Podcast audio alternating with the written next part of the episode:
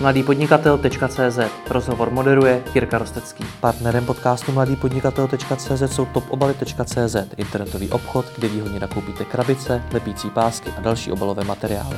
Mají přehledný e-shop a objednávky doručují do 24 hodin od objednání. Více na www.top.obaly.cz Všeobecný chirurg z Pražské nemocnice na Františku, člen lékařů bez hranic, podnikatel a spisovatel Tomáš Šebek. Dobrý den. Dobrý den. Vy často v rozhovorech a na přednáškách vyprávíte příběhy ze svých misí. Který z těch příběhů je pro vás takový nejcitlivější, jaký nejvýraznější, jaký vzpomínáte nejvíc? Já mám hrozně rád příběhy a ten, na který vzpomínám nejvíc, je ten, který se mi nejlépe povedl podat. Mm-hmm. Takže příběhy, které uh, nějakým způsobem zasáhnou publikum, jsou podle mě ty nejlepší, protože si myslím, že příběhy dělají jako pořád hrozně moc.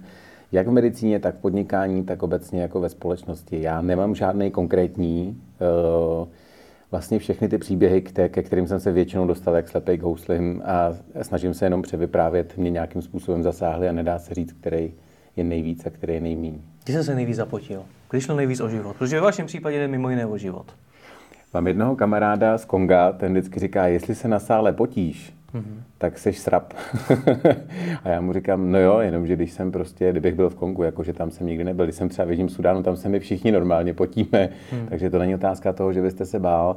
Já se vlastně tak trošku potím při každém jednom pacientovi i po těch 18 letech, co dělám chirurgii, protože všechno je to práce zodpovědná, navíc je to práce, která mě fascinuje. Když vás něco fascinuje, tak to děláte naplno, tak se přitom i zapotíte. Když jsem se nejvíc zapotil, vždycky se zapotíte nejvíc, když je to dětský příběh. Když je to dítě, který operujete a o který se staráte a chcete, aby se uh, zahojilo a vyléčilo, tak to, to, to trošku potu stojí. Hmm. Víceméně, co je na tom ještě šílenější v podstatě je to, že vy dost často operujete v zemích, kde na to ani nemáte to vybavení. A operujete tam věci, které jsou strašně náročné a velmi riskantní. A co jsem tak pochopil, tak se nám to zatím vždycky povedlo. Úplně vždycky se mi to nepovedlo, to bych totiž nebyl chirurg. Každý chirurg má svůj hrobeček, respektive hřbitov a svoje hrobečky. Eh, kdo nemá komplikace, tak neoperuje. Eh, ale mám možná trošku štěstí v tom, že jsem většina mých pacientů zahojila, a zejména ty dětští pacienti. Eh, není to tak, že bychom šli do nějakého extrémního rizika, anebo že bychom bez hlavy dělali věci, které jsme nikdy nevyzkoušeli. Vždycky to je medicína, která je založená na vědeckých základech, tak jak ji děláme doma, akorát, že samozřejmě v trošku jiném prostředí ať už je tam jiná teplota nebo jiné vybavení mm, nebo jiné složení vašich kolegů a toho týmu, e, vždycky je to medicína stejně zodpovědná, jako děláme v domácích podmínkách. Proč jste se do toho ale vůbec pustil? Protože dělat to v těch, těch horších podmínkách musí být přeci strašně náročný, strašně riskantní a strašně nebezpečný. Tak proč jste se do toho pustil? Protože to má smysl, protože když bych to třeba nedělal já, stejně tak ne mých 3,5 tisíce kolegů a 40 tisíc mezinárodních spolupracovníků, no tak by to nedělal nikdo a v těch místech, ve kterých působíme, tak eh, by prostě potom těm lidem tu medicínskou asistenci vlastně nikdo nedělal. Takže za prvý to má smysl, za druhý mě moje práce hrozně baví a naplňuje eh, a možná mám i trošku rád výzvy, které s tímhle samozřejmě logicky přicházejí. A tím nemyslím jenom výzvy v medicíně, ale výzvy biznesový, životní. Hmm. Hmm. Co jste se díky tomu naučil? Zajímá mě zejména o lidech. Co jste se naučil o ostatních lidech? Že neuvěřitelně to hodně vydržíme. Aha. že je neuvěřitelný, jak, pod jaký tlak se můžete dostat a v jakých podmínkách eh, vlastně žijete a nám to může připadat úplně šílený a třeba lidem, kteří žijou ve válečném konfliktu, to přijde vlastně jako každodenní chléb. Eh, takže naučil jsem se to, že existuje tisíce jeden jako každodenní hrdina, o kterých se nikdy nedočtete, ale je jich kolem nás eh, strašně moc. Naučil jsem se asi víc trpělivosti, pokoře, týmové souhře, kterou si doufám nějakým způsobem přenáším do domácích podmínek. No a Hmm, možná jsem se i trošku zlepšil v chirurgii. Platí to i o tom zdraví, že v něm vydržíme víc, než si myslíme? Určitě. Já nejsem jakoby zastánce nějakého hazardování se zdravím nebo, nebo e, sázením na divokou kartu, ale dneska mě třeba strašně bolej záda, tak jsem si vzpomněl na to, že mi někdo říkal, jeden renomovaný fyzioterapeut, pokud si prostě lehneš a budeš si brát prášky, nebudeš jako to hejbat a s tím hejbat a nebudeš se snažit tu bolest trošku jako přechodit, tak ti to zatuhne a budeš prostě 14 dní nemožný. A tak jsem si na to dneska ráno vzpomněl předtím, než jsem měl nastoupit ke svým 11 pacientům na endoskopiích. A mezi každým pacientem jsem si zacvičil a vidíte, dneska jsem, jako jsem k vám dorazil, nikoli po čtyřech, ale po dvou. Nějak to funguje. Eh, pár kamarádů mi říkalo, přeběhal jsem zápal plic třeba. Jednou jsem v životě taky přeběhal zápal plic a taky to jde. To tělo je vlastně poměrně jako velmi sofistikovaný organismus, který jako lecos vydrží a neříkám, že nepotřebuje medicínu, to v žádném případě, ale někdy není úplně od věci mu lehce jako naložit i v, třeba v kritickém momentu a ono vás překvapí, eh, že na to bude dobře reagovat.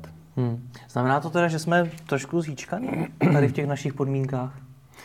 Když nás někde Nikoho píchne, tak už, už, už z toho děláme velký problém? Nerad mentoruju. Každá drobnost může být v podstatě, jestli vás na jednu stranu píchne komár a na druhou stranu prostřelí AK-47.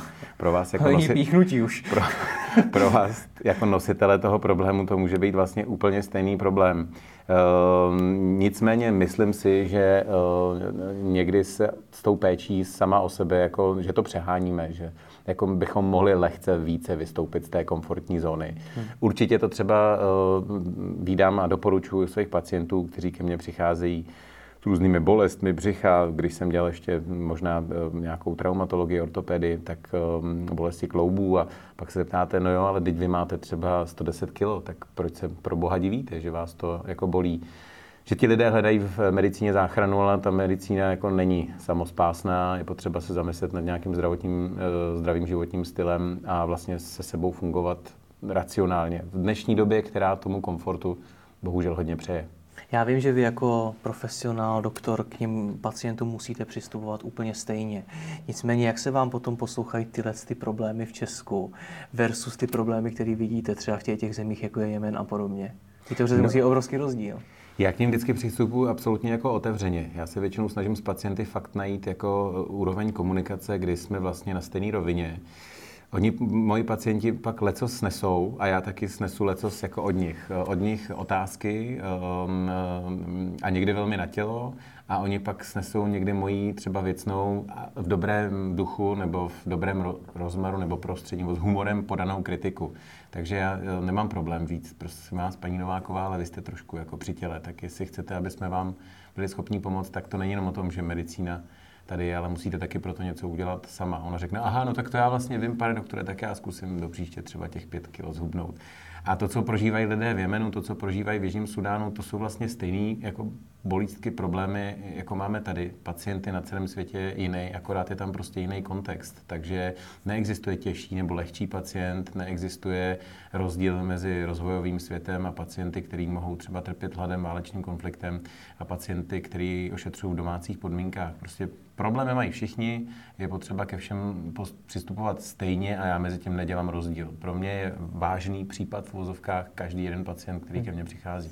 Mluvil jste o tom hledání té rovnováhy, jak moc teda to zdraví řešit. Tak co už je moc, co je málo? No určitě eh, není dost, a to zejména v českých podmínkách prevence.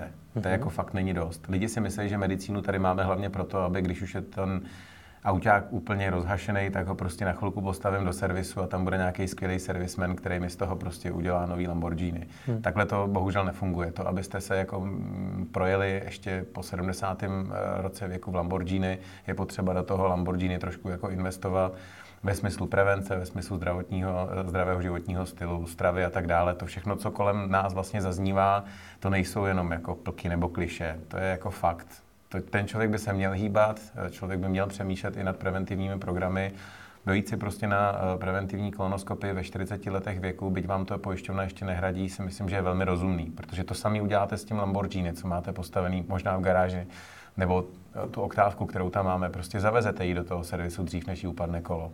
Hmm. Stejně tak byste měli jako přemýšlet sám o sobě. Takže určitě investovat do preventivních programů, zejména těch Eh, které jsou zaměřené na prevenci onemocnění eh, rakovinou, ať eh, u žen prso, děložní čípek, u mužů příkladně tlusté střevo, stejně tak vlastně i u žen, u mužů pak prostata. To jsou prostě programy, které by měly být absolutní jako součástí našeho života a zachování sebe sama.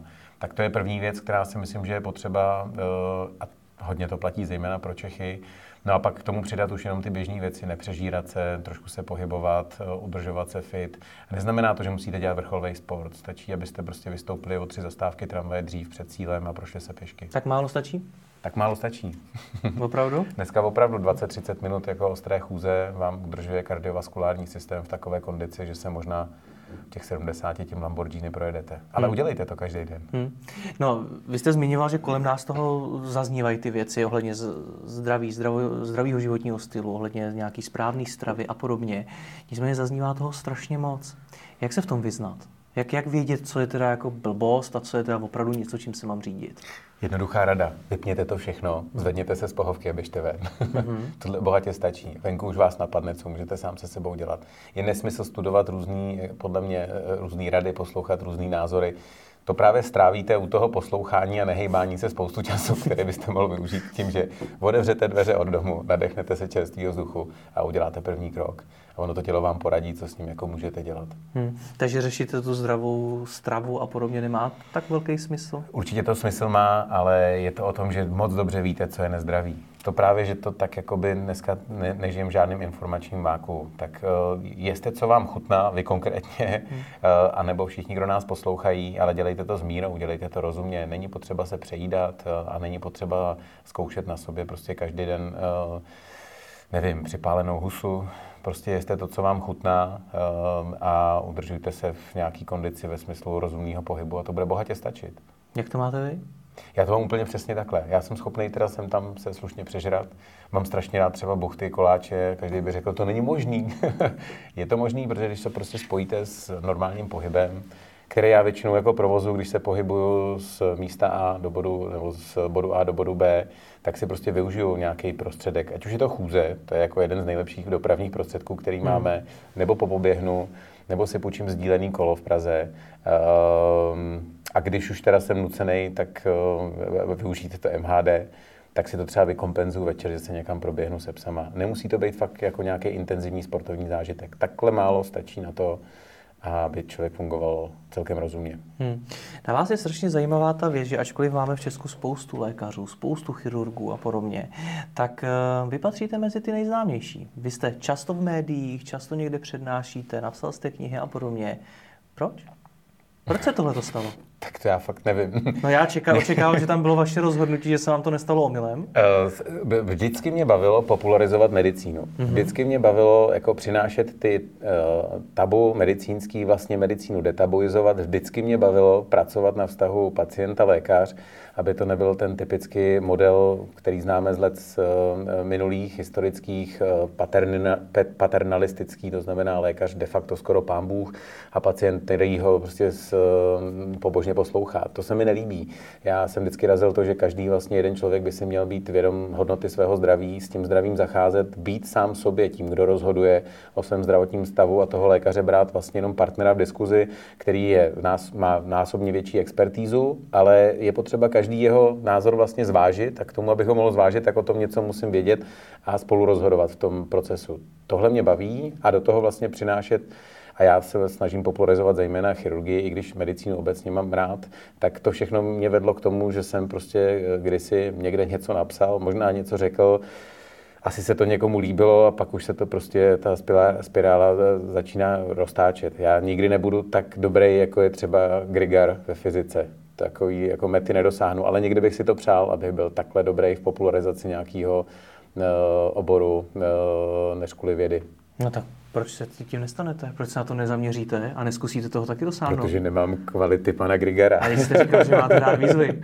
výzvy mám rád, ale uh, tohle si myslím, jako zase se dokážu postavit racionálně uh, naproti problému a říct si, nejseš Grigar, nikdy nebudeš Grigar, hmm. tohle je dobrý, uh, ale prostě jsou tady lepší. Já doufám, že nás takovýhle jakoby popularizátorů je celá řada a nejsem jediný, kdo v médiích popularizuje medicínu, ale nějak jsme společně s médií našli společnou řeč, publiku se to líbí, já jsem za to samozřejmě rád, ale není to prvoplánový, prvoplánový abych prostě někde ukazoval svůj s proměnutím ksicht, ale jde o to, abych měl uh, tu možnost medicínu dál šířit, popularizovat a říkat Eh, vlastně laické a té pacientské veřejnosti postarejte se o zdraví, nikdo jiný to za vás neudělá. No evidentně je to něco, na čem vám záleží a tak mě právě zajímá, Jak tu společnou řeč s těmi médii nacházíte? Protože představte si, že ten rozhovor poslouchá někdo, kdo je taky odborník na něco a taky by chtěl v těch médiích být tak často jako vy, mm-hmm. a nejenom v médiích, ale na různých konferencích a podobně.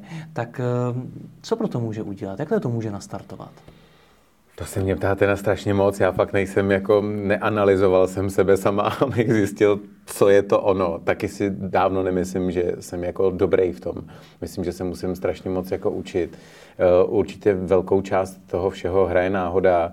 Jestli možná něčím přispívám, tak je to to, že si vybírám témata, který třeba ještě eh, nikdo přede mnou uh, neprobíral, nebo si hledám formy, kterými to třeba nezděloval. Je něco jiného, když mluvíte suchou vědeckou řečí o uh, žlučníkových kamenech a něco jiného, když uh, ten žlučníkový kámen pěkně zaberete z profilu anebo anfas eh, a uděláte k tomu nějaký jakoby příběh a nenápadně vlastně prodáte pacientovi tohle v sobě pro boha nepěstuj za A a když už to tam máš, tak to v sobě nenos. Hmm. Takže možná to může být forma, můžou to být, eh, jak jsem říkal, témata, které třeba v těch médiích tak často nezaznívaly, takže je to moje sdělení dělá nějakým způsobem jako zajímavějším, ale lhal bych si do kapsy, kdybych říkal, že jsem v tom dobrý. Na to se mě fakt neptejte, to se hmm. zeptejte nějakýho PRisty. to právě zajímá ten váš pohled, protože PRista ten mi řekne tu teorii. Mě zajímá hmm. primárně to, jak to vnímáte vy z vaší pozice, člověka, který v tom je, který to dělá. Vy na to máte mimochodem nějakého PRistu? Nemám, nemám.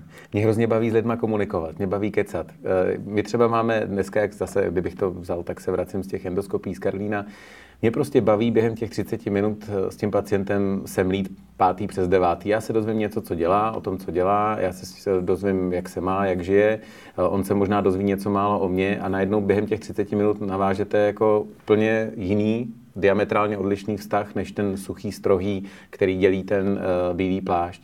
A já vlastně na tomhle tom procesu, to je neustále jako diskuze, debaty, kecání, hmm. tak se vlastně učím, jak s těma lidma zacházet a hledám tam to, co je zajímá.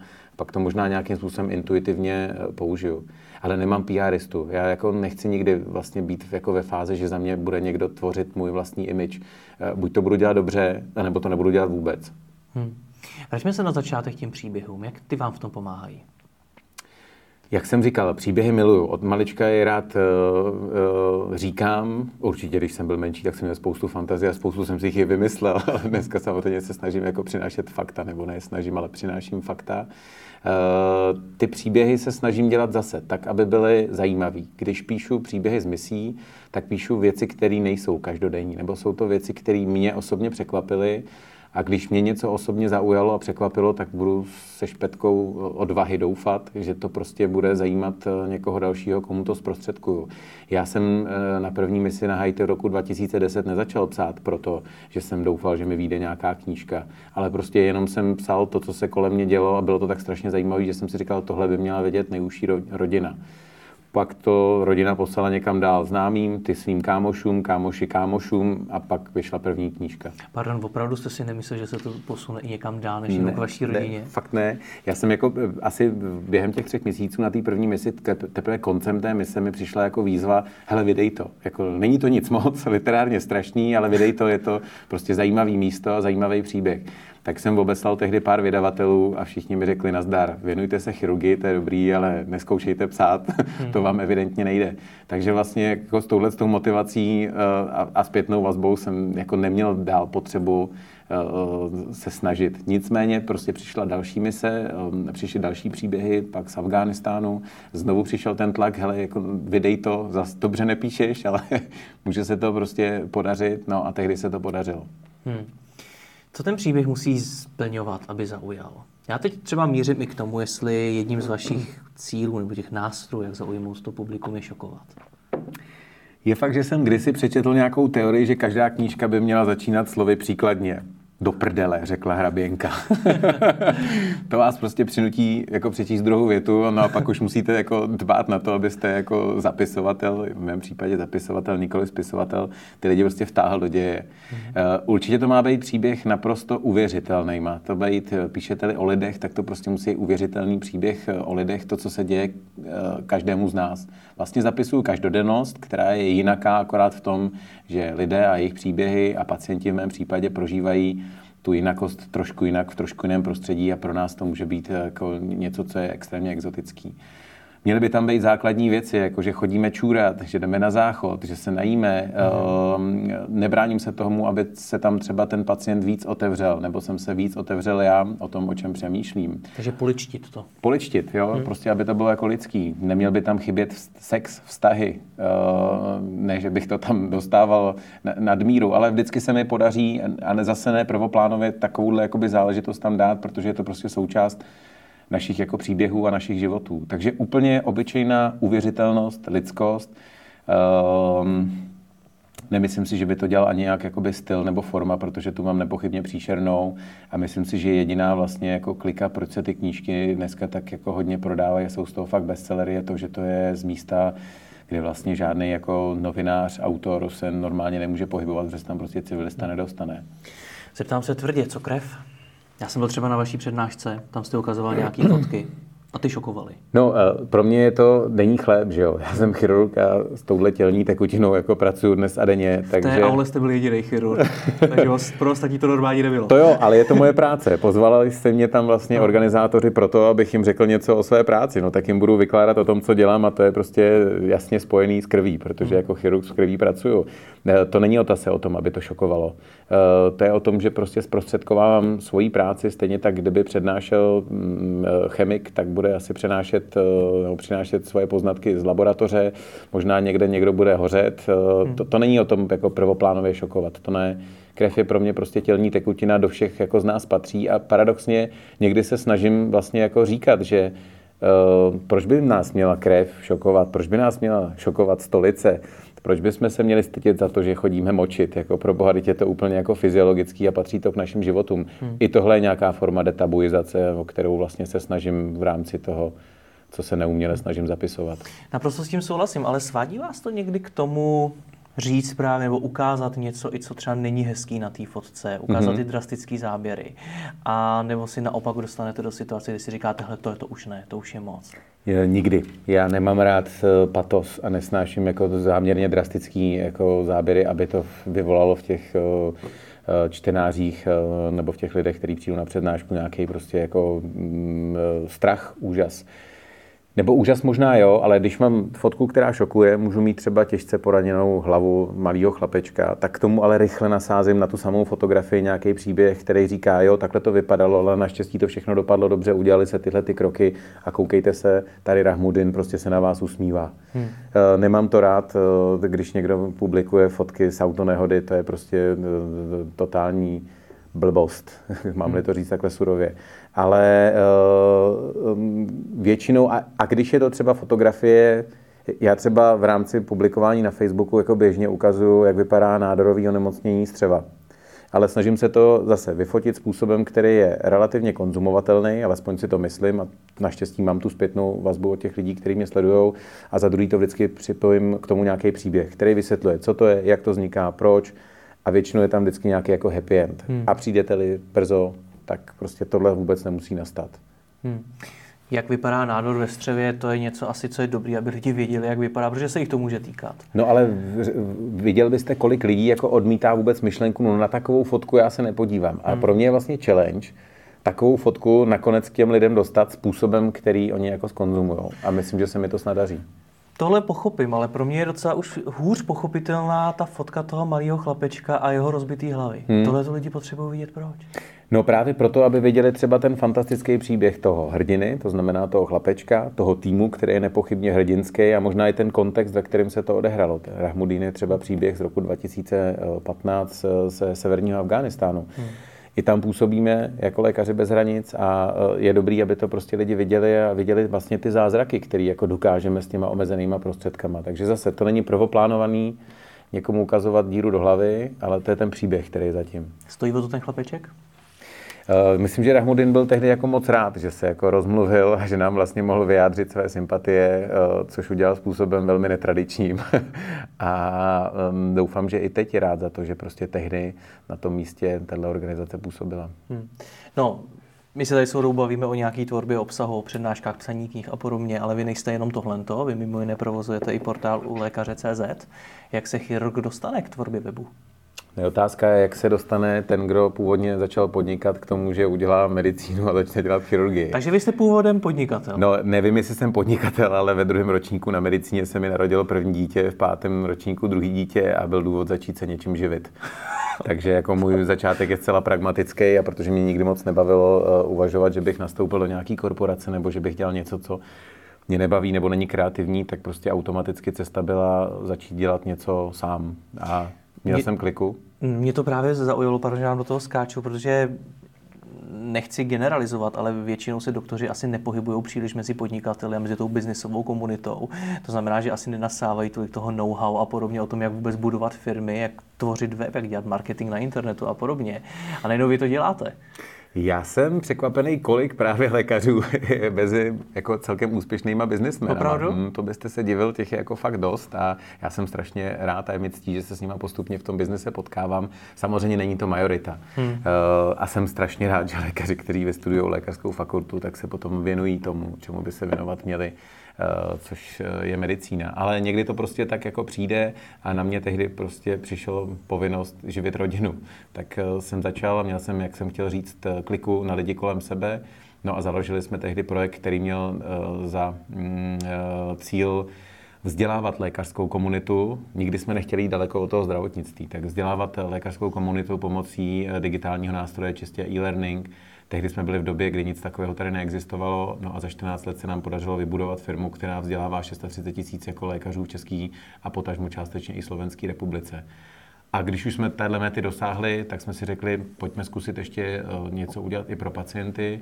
No a tam jsme dneska u lékaře CZ, kdy se snažíme vlastně uberizovat českou medicínu trošku. Takže za tím celým projektem je mnohem větší firma, která pomáhá přímo nebo vzdělává ty doktory. Vlastně matka, která se jmenuje Meditorial, dneska těleso s nějakými 50 lidmi, porodila dceru, která se jmenuje u lékaře CZ, která je násobně menší, eh, nicméně teď se nám úspěšně taky zdvihá a začíná svoji samostatnou kariéru jako její dítě. Hmm. Takže jsou zatím vlastně dneska dva subjekty. Jak student zdrávky nebo student medicíny založí firmu, která vzdělává doktory? Když sám se ještě vzdělává o tom, jak být vůbec doktorem? To je výborná otázka a to muselo že určitě být jako jenom na podkladě mé obrovské arogance, že jsem si myslel, že jako student medicíny můžu přispět trošku nějakým jako eh, dílem do toho vzdělávání. Eh, zase všechno jako náhody. Potkal jsem spoustu zajímavých kolegů, eh, lékařů, anebo ještě nehotových lékařů, mediků, kteří měli chodit v podstatě to samé. Na jednu stranu popularizovat medicínu, na druhou stranu trošku se věnovat vzdělávání. Nějak jsme to zamíchali, uvařili jsme z toho firmu, eh, ta tak chvilku různě kolísala, až se jako zastabilizovala a pak vlastně kontinuálně rostla a jenom jsme si plnili ten sen, který jsme si na začátku vytyčili a ono to vyšlo. Já tohle stejně nechápu, takže vy jako nedostudovaný doktoři ještě, Jste už vzdělávali jiný doktory? No, než jsme dospěli do toho, že jsme měli fakt širokou platformu, kterou dneska je pro lékaře.cz, tak to byl samozřejmě běh hmm. na dlouhou tráť. Vybudovat portál velikosti, který je dneska, je to vlastně jednička v rámci vzdělávání v Čechách, částečně i na, sto, na Slovensku to něco stálo. Eh, já jsem jenom měl touhu spojit medicínu a jedničky a nuly, ten digitál. A to v té době moc jako lidí nedělalo. Hmm. Takže vlastně mezi, já nejsem jediný zakladatel, my jsme spoluzakladatelé, celkem tři. Eh, jeden méně aktivní a, a druhý mu je celoživotní vlastně biznisový eh, partner, je inženýr. Takže my jsme vlastně udělali to, že se inženýr potkal s doktorem, uvařili ten prabujon. no a postupně se z toho stalo to, co se stalo, což nám dalo prostě eh, sílu a nádech k tomu, že jsme mohli dál pracovat a začít si plnit třeba ještě jeden jako podnikatelský nebo biznisový záměr. Jak to ti ostatní doktoři vnímali? Protože já se asi představím doktora, který už v tom oboru třeba je nějakou dobu a najednou vy za ním přijdete a řeknete mu, tady máš e-learningový program, což je pravděpodobně asi teda nějaký video, hmm. tak ty, ty si můžeš doma dívat. Úplně video to není, nebo tam se dneska posouváme. První vlastně bylo texty, my se první metu, kterou jsme mm, vlastně hitli, bylo dostat všechny odborné časopisy vycházející v České republice do digitální podoby. Mm-hmm. Dneska je to více než 60 časopisů a bylo to právě takhle jednoduchý, protože to nebylo o tom, že já jako nedostudovaný lékař jsem někam přišel a dostudovanému lékaři z praxí jsem se snažil vnutit, že zrovna náš e-learningový nástroj je nejlepší. My jsme vlastně byli zaštítění tou odborností těch časopisů, těma vědeckýma radama, který ty časopisy vedly. A oni to vlastně uvítali, že můžou to, co doteď, do té doby vycházelo víceméně jenom tiskem, takže můžou digitalizovat a dostat to třeba k postupně dorůstající digitální eh, komunitě dalších generací lékařů. Takže my jsme nikdy nevystupovali jako ti, kteří by to vydávali, nebo kteří by se vydávali za ty, kteří, který, kteří, mo, kteří, kteří mohou vzdělávat ostatní. My jsme vlastně jenom tím kanálem, tím agregátorem toho veškerého obsahu a to máte jedno, že za takovým velkým projektem by jsou bývalí studenti hmm. medicíny. Prostě podstatné bylo, že tam byl kvalitní obsah. To asi jo, nicméně stejně byli jste teda inženýr a doktor, oba dva mladí lidi, kluci evidentně. Hmm. Jak se to dostali mezi tu komunitu těch doktorů? Pílí. Pilovali jsme to. A já myslím, že to bude i bez díha. no, vždycky mě to překvapuje, že ty věci jako nejdou sami od sebe, že, že, se, to, že se to musí vysedět, vydřít, že se musí být člověk extrémně trpělivý, že musí prostě těch fuck nasekat eh, jako ultimátní množství, hmm. aby se jako jedna z těch věcí jako podařila. Takže prostě, když se mě někdo eh, říká, to je fantastický. Ty jsi měl v životě takovou kliku, že se ti to, hmm. samozřejmě měl jsem jako a, a kolega taky a všichni moji kolegové jsme měli jako kliku, že se nám podařilo jako trefit zrovna hřebíček na hlavičku. Ale zatím neuvěřitelné množství práce, věcí, které se vůbec nepovedly. No a pardon, mě zajímá, jak se to teda mezi ní dostalo. V jakém to bylo roce tohle? Uh, my jsme uh, to zakládali v roce 2004. 2004, to hmm. znamená, že si můžeme jako zapomenout na jakýkoliv sociální sítě a podobně. Hmm. Ty vám v tom evidentně vůbec nepomohly. Hmm. To znamená, to jste jako těm doktorům posílali maily, podívejte se na takovýhle web, nebo jak to fungovalo? Šli jsme cestou těch odborných časopisů, které v té době už vycházely, to znamená jako přes ten print se dostávat do toho digitálu. Takže oni vás sami propagovali Oni časopisy. nás vlastně sami ty časopisy propagovali, protože jsme pro ně dělali docela fajn službu, dostali jsme se na odborní kongresy, dostali jsme se vlastně k odborným autoritám, které agregují eh, odbornou veřejnost. V Čechách je to Česká lékařská společnost, Česká lékařská komora, Česká stomatologická komora a tyhle ty vlastně stavovské organizace. A tam jsme tu myšlenku vlastně uvedli jako dochodu, že nás potom tihle uh, už velcí lékaři a velké instituce podpořili v té naší uh, misi a takhle jsme to vlastně šířili. Na druhou stranu uh, nutno říct, že jsme za marketing neutratili ani jednu jedinou korunu. Do dneška? Do dneška, mm-hmm. protože celý ten vlastně, celá ta platforma dneska je plně saturovaná. My jsme na stropu, my jsme vlastně každého jednoho lékaře de facto jako digitalizovali, tak uh, se to všechno šířilo dobrým jménem toho projektu, tím vlastním obsahem a ti lidé si to mezi sebou řekli. každého jednoho doktora jsme digitalizovali? Dá se říct, že vlastně v té databázi uh, těch uh, dneska 630 tisíc lékařů jsou vlastně všichni z těch 630 tisíc lékařů, kteří v České republice praktikují. Jestli tam někdo přišel jednou za život, ale těchto lidí je minimum, anebo tam někdo chodí na pravidelné bázi jednou za měsíc, dvakrát týdně, to je samozřejmě otázka, to zase bych nechtěl být velkohubý, hmm. ale každý jeden lékař o této platformě věděl, je v ní v rámci uh, registrace zaregistrovaný a možná ho to zklamalo, ale většina, to je nějakých 60, necelých 60% se nám tam periodicky vrací a využívá tu službu hmm. vlastně ke své každodenní práci. Biznis si o penězích, jak se vám na to je tom na začátku, zatím ještě na začátku dařilo vydělávat? těžko. Hledali jsme různé eh, nástroje, my jsme vlastně tenhle ten projekt tak trošku zpočátku dotovali, protože jsme ještě vedle dělali spoustu vzdělávacích eh, programů, které byly vázané vždycky na nějaký konkrétní téma klíšťová encefalitída, žloutenky a, a podobně. A z těchto těch projektů jsme pak refinancovali vlastně tuhle tu postupně rostoucí platformu. Hmm. Eh, dneska je to platforma, která pořád ještě víceméně eh, živená z eh, části od našich klientů, části nějakou, nějakým online marketingem. Klienty mi ale doktor? do budoucna, ne, ne, právě že ne, hmm. do budoucna bychom chtěli z toho, řekněme, více B2B biznesu přejít do B2C a zkusit to lékařům nabídnout jako platformu, která ověřeně jim pomáhá do, dosahovat vyššího vyššího vzdělání, tak aby jsme se dostali třeba tam, kde je zbytek Evropy, že ti lékaři sami naznají, že ten obsah je tak kvalitní, že je fajn za něj platit a vlastně pomáhat nám tu platformu spolu rozvíjet. U nás, myslím tím jako region cí postkomunistický země, to není moc jako mm, typický. Když se podívám na západ od nás, je zcela běžný, že lékař eh, za svůj život utratí řádově 100 tisíce, někdy jako miliony korun v tom, vzdělávání, protože to prostě pro něj je naprosto esenciální a uvědomuje si hodnotu toho vzdělání. U nás to tak není, ale postupně se to mění a my bychom i v tomhle ohledu chtěli být vlastně pionýry. U nás to tak není, znamená, že u nás doktoři nevzdělávají, nebo že u nás za to neplatí? Zatím za to neplatí. Ale jako vzdělávají přijde, se. Vzdělávají se Uf. samozřejmě, no jasně. Chcete-li být dobrým lékařem svým pacientům, tak ono vám jako nic jiného nezbyde. Dneska naštěstí, právě díky tomu, že jako pacienti mají možnost přístupu k informacím, tak se vám velmi často stane, se dostanete pod tlak těch pacientů, kteří mm-hmm. vám říkají, doktore, ale já jsem četl poslední studii a tam je to trošku jinak, než mi to tady vykládáte a než to deset let jako děláte tímhle způsobem. Nestálo by za to se trošku připovzdělat, takže začíná to být takový jako fajn zamíchaný karty, že najednou vás začíná ten like, ten pacient tlačit do toho, abyste se vzdělával a není to jenom nějaký sbírání kreditů a pocit, že se vzdělávám, anebo čistě touha celoživotně se vzdělávat, což doufám, že má většina lékařů. Je to dobře ten trend, že se i z těch pacientů stávají takový samodoktoři? Já si, no, samodoktoři to ne. To ne, nemyslím si, že je úplně dobrý trend, i když máme zaparkovanou doménu bez lékaře CZ. uvidíme, jestli Star Trek přijde, ale uh, v tenhle moment si myslím, že není dobrý jako být sobě lékařem, pokud nejste lékař. Tak, takhle, být lékařem sám sobě, jste lékařem, to je jedna z nejhorších věcí, která vás může potkat. Uh, být sobě lékařem, nejste lékařem, taky není úplně rozumný. Vždycky je dobrý mít vedle sebe toho experta, ale je strašně fajn, když na to vlastně máte nějaký názor. Ať už se tu informaci dozvíte od svého ošetřujícího lékaře, anebo máte přístup k informacím eh, veřejným, tak je fajn být trošku do té diskuze jako připravený hmm. i po té odborné stránce. Hmm. Ještě my jsme tam utekli od jedné věci. Vy jste zmínil naši klienti. Kdo to hmm. teda je? Eh, v tenhle ten moment jsou našimi klienty většinou výrobci léčiv, Aha. Eh, zdravotnických prostředků a to je z valné většiny asi 90%. A ty teda dělají, vám platí za co? Za právě tvorbu vzdělávacích projektů. To znamená, hmm. a, a nebo za to, že nějakým způsobem obhospodařujeme právě eh, tím kvalitním eh, obsahem eh, ty české lékaře. To znamená, i, i tyhle subjekty mají zájem na tom, aby se český lékař vzdělával. Hmm, rozumím. Vy jste tam eh, před pár minutami mluvil o tom, že se snažíte mimo jiné zlepšovat ten vztah a tu komunikaci mezi tím doktorem a pacientem a to, že by spolu měli víc mluvit, otevřeněji mluvit a podobně.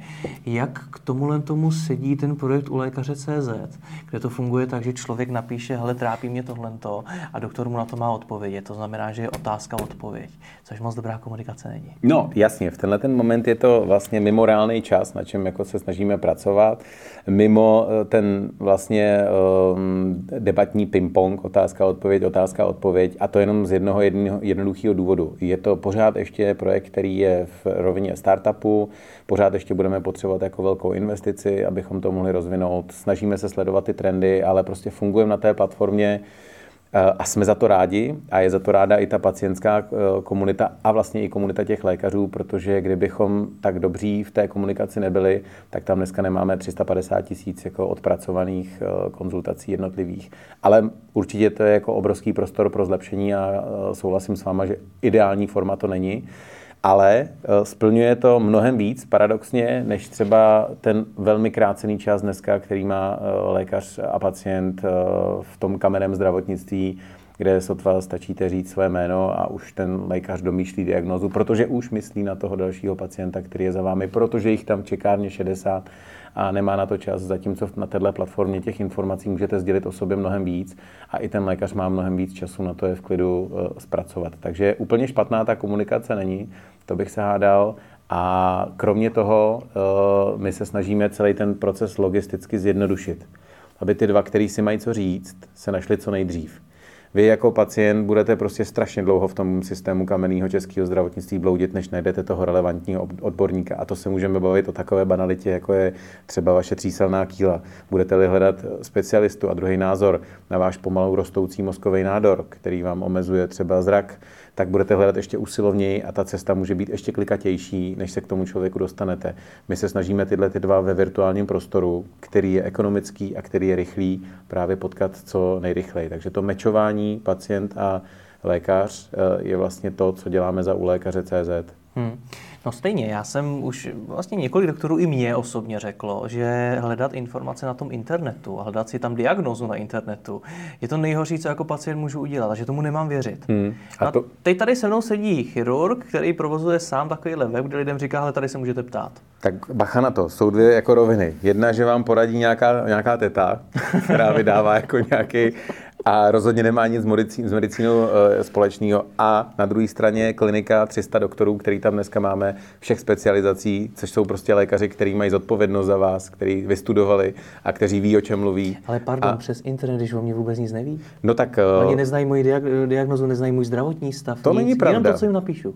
No jasně, tak ale to je hmm. otázka toho, jestli chcete to poradenství jako kvalitní a pak máte samozřejmě zájem o tom jako o sobě říct toho, co nejvíc, aby ten lékař z toho diagnozu udělal, anebo prostě tu službu testujete, to je druhý extrém a taky vám nějakým způsobem vyhovíme a někde uprostřed toho Gaussova rozložení jsou všichni ti ostatní. Ne vždycky je ta informace úplná, ale je někdy, jak jsem říkal, mnohem, mnohem jako intenzivnější nebo hlubší, nebo těch informací hmm. je víc, než to, co si stačíte říct v rámci iterace tříminutový jako se svým ošetřujícím Takže je to o tom, že my garantujeme odbornost, do jednoho jsme lékaři, je to v podstatě virtuální nemocnice a v tom případě je tenhle zdroj pro mě zcela věrohodný, kdybych byl pacient, stejně tak, jako je celá řada dalších projektů, za kterými stojí lékaři. A na druhou stranu, stejně tak, jako ti lékaři, se kterými byste mluvil, bych zrazoval od toho, aby si člověk nechal radit od uvozovkách nějaké tety. Bohužel ten internet takhle funguje. Takže bez ohledu na to, ať jdu k doktorovi osobně si s ním promluvit, nebo si se zeptám na internetu, jak se teda mám správně zeptat? No, vy se zeptejte, jak chcete mm-hmm. a mhm. řekněte o svém problému co nejvíc. Eh, ten lékař na druhé straně, alespoň u nás na, u lékaře CZ, má za úkol neprovést diagnostiku, ale udělá určitou jako analýzu nebo preanalýzu a vlastně dotáhne vás tím procesem v těch jedničkách, nulách logisticky až do momentu, kdy řekne tak, a tady ten virtuální svět končí, protože my nenahrazujeme jako lékaře v tom, té kamenné instituci, nebo to, ten fyzický kontakt mezi lékařem a pacientem. Ale odpracujeme strašně moc v těch jedničkách, nulách a řekneme, tady to končí a teď jsme ti zařídili konzultaci, která se odehraje prostě za 6 dní místo 6 týdnů. Jo? E, implantaci kyčelního kloubu budeš na to čekat třeba v průměru 4 až 6 měsíců v České republice. My jsme našli volný slot, který je za 14 dní. Potkáš hmm. se tam s ortopédem, který jsme ti dopředu představili. On vlastně měl dopředu představení tebe, takže ví, že vy dva si budete mít o čem jako popovídat a bude ti moc pomoci. To znamená, odpadne to, že zaklepete na blbý dveře, že tam budete čekat půl den, že budete čekat půl roku na uh, kloubní náhradu. Tak uh, v tomhle tom jsme dobří, ale nesuplujeme systém českého zdravotnictví zdravotnictví. My jenom stavíme v podstatě třetí nohu. Tady je potřeba říct, nebo čtvrtou nohu, tady je potřeba říct, že vlastně za celým tím projektem, který je brutálně biznisový, máme i nějakou společenskou misi. My vlastně chceme doručit pacientům kvalitní lékaře v co nejkratším čase a lékařům dát možnost, aby svého pacienta znali ještě dřív, než zaklepe na dveře čekárny. Co je cílem? Jaká je ta uh, vize, jak ten projekt má vypadat? Vy jste před chvílí zmínil to, že potřebujete mnohem větší investici ještě a podobně. Tak co z toho bude jednou? Cílem je, aby jsme v Čechách obsluhovali 10 milionů Čechů uh-huh. a abychom se rozšířili ideálně do regionu CE, alespoň do nějakých pěti, šesti těch postkomunistických zemí, nebo respektive do toho místa, ve které, které je vlastně teď hluché. V tomhle tom regionu, ve kterém se pohybujeme, a budu mluvit o Rumunsku, Maďarsku, eh, budu mluvit o Slovinsku, eh, Chorvatsku, ehm, Bosně, Hercegovině, Srbsku možná, tak eh, neexistuje žádná platforma telemedicínská. To, o čem mluvíme, je telemedicína. Zatímco třeba na severu Evropy funguje jako obrovský projekt, který se jmenuje KRY. Eh, na západ od nás v Německu, v Rakousku fungují projekty. Španělé mají svůj projekt, nepočítají Ameriku, který, která má vlastně dneska největší systém, který se jmenuje Teladoc. Tak my se jenom snažíme tohleto bílé místo, tam, kde jsou teď ty lvy, tak uh, nabídnout tu alternativu a být tím telemedicínským projektem, který bude v regionu fungovat. Hmm. Když to neuděláme my, nebo když to nehytneme, tak to udělá někdo jiný. A business model toho projektu funguje jak? Eh, v tenhle ten moment v rámci B2C je to platba toho, kdo se ptá. Eh, dneska to máme nastavené tak, že když se zeptáte a zaplatíte dvě stovky, tak do 6 hodin máte reakci, když zaplatíte stovku, tak máte do 24 hodin reakci a snažíme se to zkracovat. My ve skutečnosti dneska už odpovídáme do hodiny s tou kapacitou, kterou máme, ale chtěli bychom se posunout do reálného času a ještě spoustu dalších věcí, jako aplikace a navázat to na různé věci, Jednou může být ta meta, že to provážeme třeba s elektronickým receptem. Eh, a eh, druhá vlastně ta část je klasický B2B model, který jsme vyvinuli později. My dneska přinášíme tenhle ten, eh, tohle zdraví nebo tu online poradnu lékařskou i do firem kde to vlastně mohou nabídnout zaměstnavatele jako dneska jedinou alternativu zdravotního benefitu pro všechny, takže pro svoje zaměstnance. Čili nabídnout to jako kvalitní službu, abyste vy nemusel odcházet z pracovního místa, aby ta firma ušetřila za vás tu prokrastinaci v čekárně, aby vy jste měl v rámci firmy, která se stará o zdraví svých zaměstnanců, přístup ke zdravotní péči a Jestliže teď zrovna můžu říct, že nedávno se nám podařilo eh, odpilotovat eh, první věc eh, třeba ve firmě, jako je Škoda Auto, tak si myslím, že to je model, který je úspěšný. Takže kombinace těchto těch dvou vlastně biznesových modelů. Co vydělává víc? B2B, B2C? Tenhle ten moment je to B2B, tak jako to známe už toho jako staršího vlastně, nebo z té matky, ale myslíme si, že vlastně reinvestice z toho B2B, to, co se nám tam podaří, bude zpátky do B2C, má to společného jmenovatele. A to je ten člověk, ten funguje jak v tom B2C prostoru, tak v rámci B2B v těch firmách. Proto jsme vlastně sami sebe přesvědčili, že byť jsme chtěli čistě B2C business, tak jsme si trošku pomohli tím B2B, ale pořád si saháme na toho stejného koncového uživatele. Hmm. Takže jsou Češi evidentně ochotní za to platit, poslat tam ty dvě stovky. Nejen dvě stovky. My hmm. máme už nějakou jako formu, ten, ten vzorek je obrovský a víme, že ti lidé si začínají víc a víc vážit času, který ušetří kvality, kterou jim vlastně jako přinášíme, že je propojeme s těmi nejlepšími lékaři a za tohle jsou dneska jako ochotní platit řádově 100 koruny. A pomaličku už ne nižší 100 koruny, ale vyšší 100 koruny. Hmm. Prozradíte nějaký čísla, v jakých dneska jste?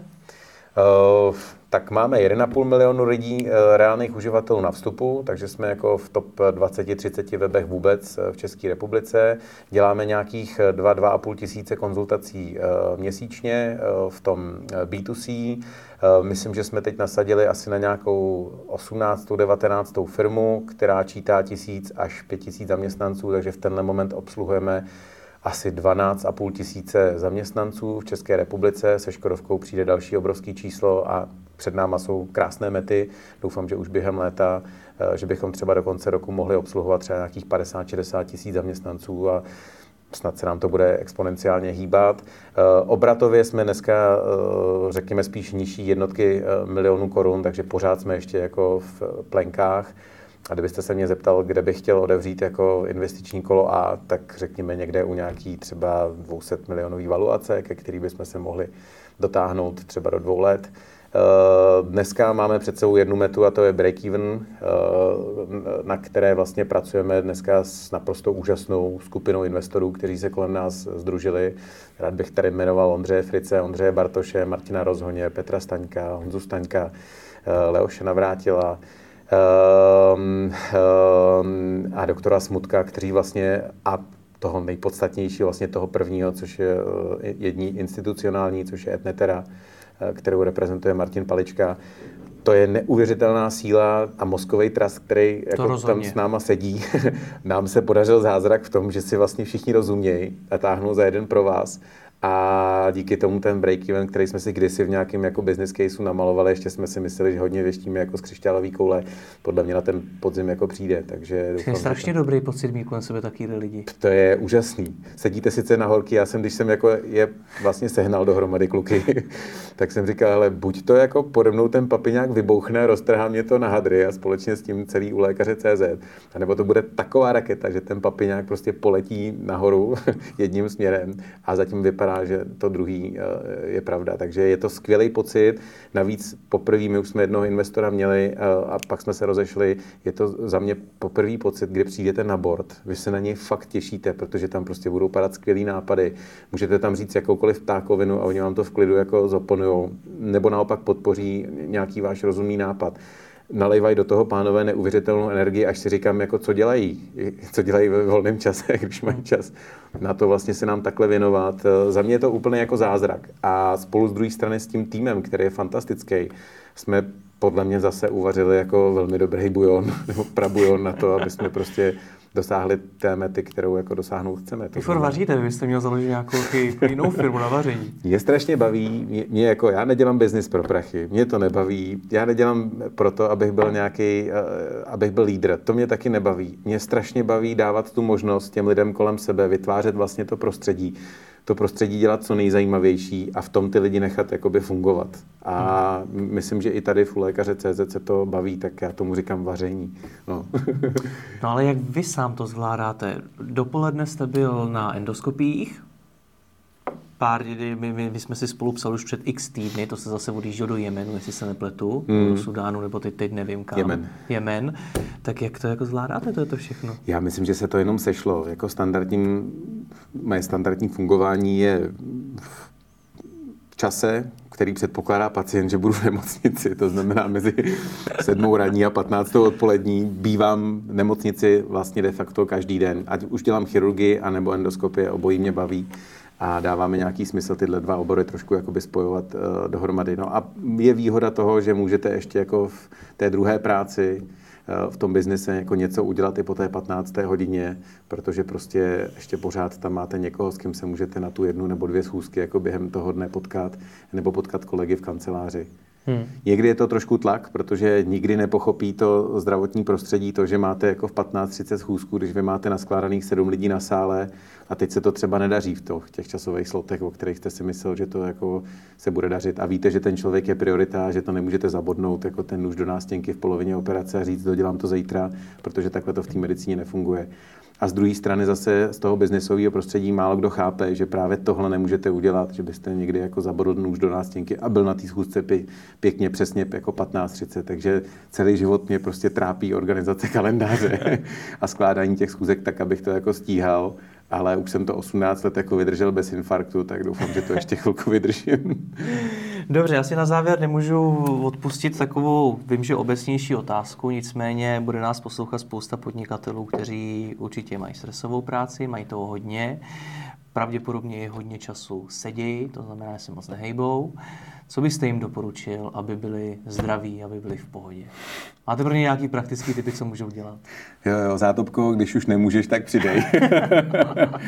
Eh, mě upřímně jsme to... je nezabili, jo, pomalu. Eh, mně upřímně tohle ale eh, funguje. Já si myslím, že existuje takový ten negativní stres a ten eustres. Mě vlastně nikdy nevadilo pracovat jako pod tlakem, když vím, že ten tlak nakonec jako vyrobí něco dobrýho. Novou myšlenku, sejdou se nějaký lidi, něco nepromeškáme, chytneme tu správnou příležitost za pačesy. Takže jako nenamlouvat si zbytečně, že jenom to, že jste v nějakém jako tajný slotu časovým, že to samo o sobě je ten škodlivý stres, tak to jako není. Eh, takže primárně nevnímat jako stres jako něco negativního, on nás fakt může posouvat. Samozřejmě v momentě, kdy je to frustrace nekonečná, no tak to je ten negativní stres, ten by tam člověk mít neměl. Myslím si, že by to každýho mělo primárně bavit. Pokud vás to nebaví, tak to prostě nedělejte. Eh, nekompromisně. Pokud vás nebaví váš zaměstnavatel, tak jako se nenechte zaměstnávat. Pokud vás nebaví váš biznis, tak dělejte nějaký úplně jiný biznis, který vás bude bavit. Primárně by tam neměl být motiv prachy, Měl by tam být podle mě jako by motiv to, že děláte vlastně nějakou službu. Ta služba je tam docela fajn. Když to bude mít ještě ke všemu smysl, tak je to hodně sexy. A když se vám podaří vytvořit jako nějaký dream team, tak to bude to, co vás prostě každý den ráno ve 4 0-0 vyrazí z postele eh, jako raketa energetická a budete prostě na tom vyšívat, ať se vám bude chtít nebo nebude, nebo spíš vám se bude chtít a nebude vám vadit, že třeba spíte o něco méně času, než uh, spí váš soused, který chodí prostě do práce, která ho nebaví. Takže myslím si, že by tam mělo být jako zájem, zábava, vášeň. Mělo by tam být vášeň v tom, co děláte a neměly by tam být primárně peníze. Hmm. A z hlediska těch stravovacích nějakých pohybových návyků?